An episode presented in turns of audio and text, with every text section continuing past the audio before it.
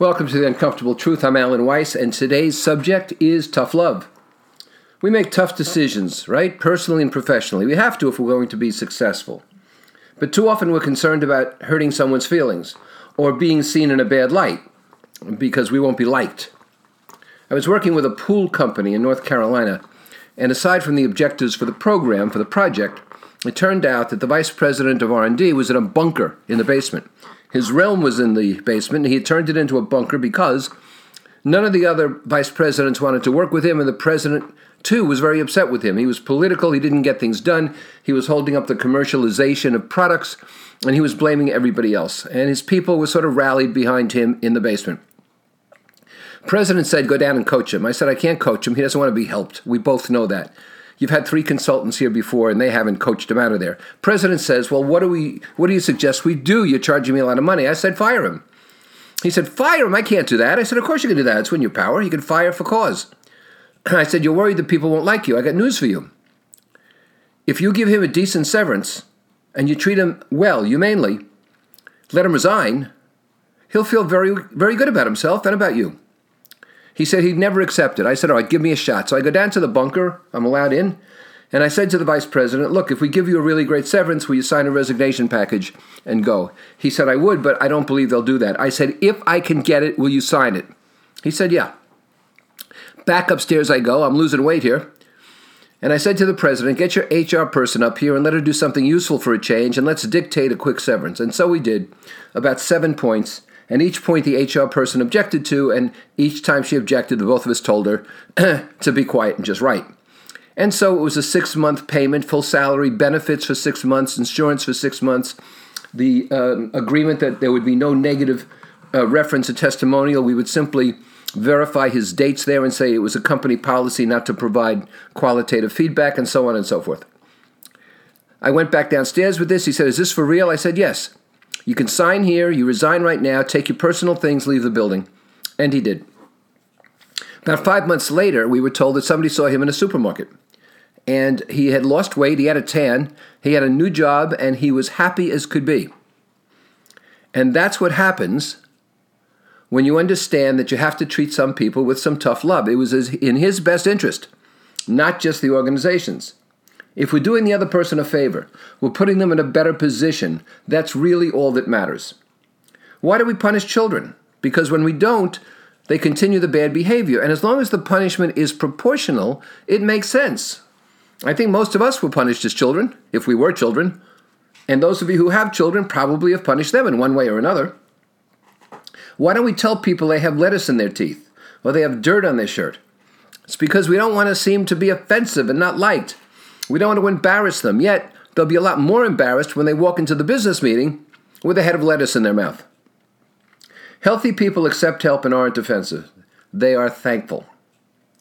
That's not unsolicited p- feedback for the sender, it's helpful, pragmatic help for the receiver. The difference is that it's often uncomfortable for the sender. You see, when a sender gives unsolicited feedback for himself or herself, they're getting the plaudits. They're showing you up. They're saying, I know better. But when they're giving you feedback that's uncomfortable for them, that's productive. That's tough love. You know, one of the troubles with the National Speakers Association, you know, where I've been a member for ages and ages and ages, I'm in the Hall of Fame, is that when you go to a chapter meeting and people practice, they're told lies. They're told that that was fabulous and you looked great and the content was fascinating when it was dull as hell. And as a visitor there, as a guest there, and I watched this, I said to myself, why are they hurting this person?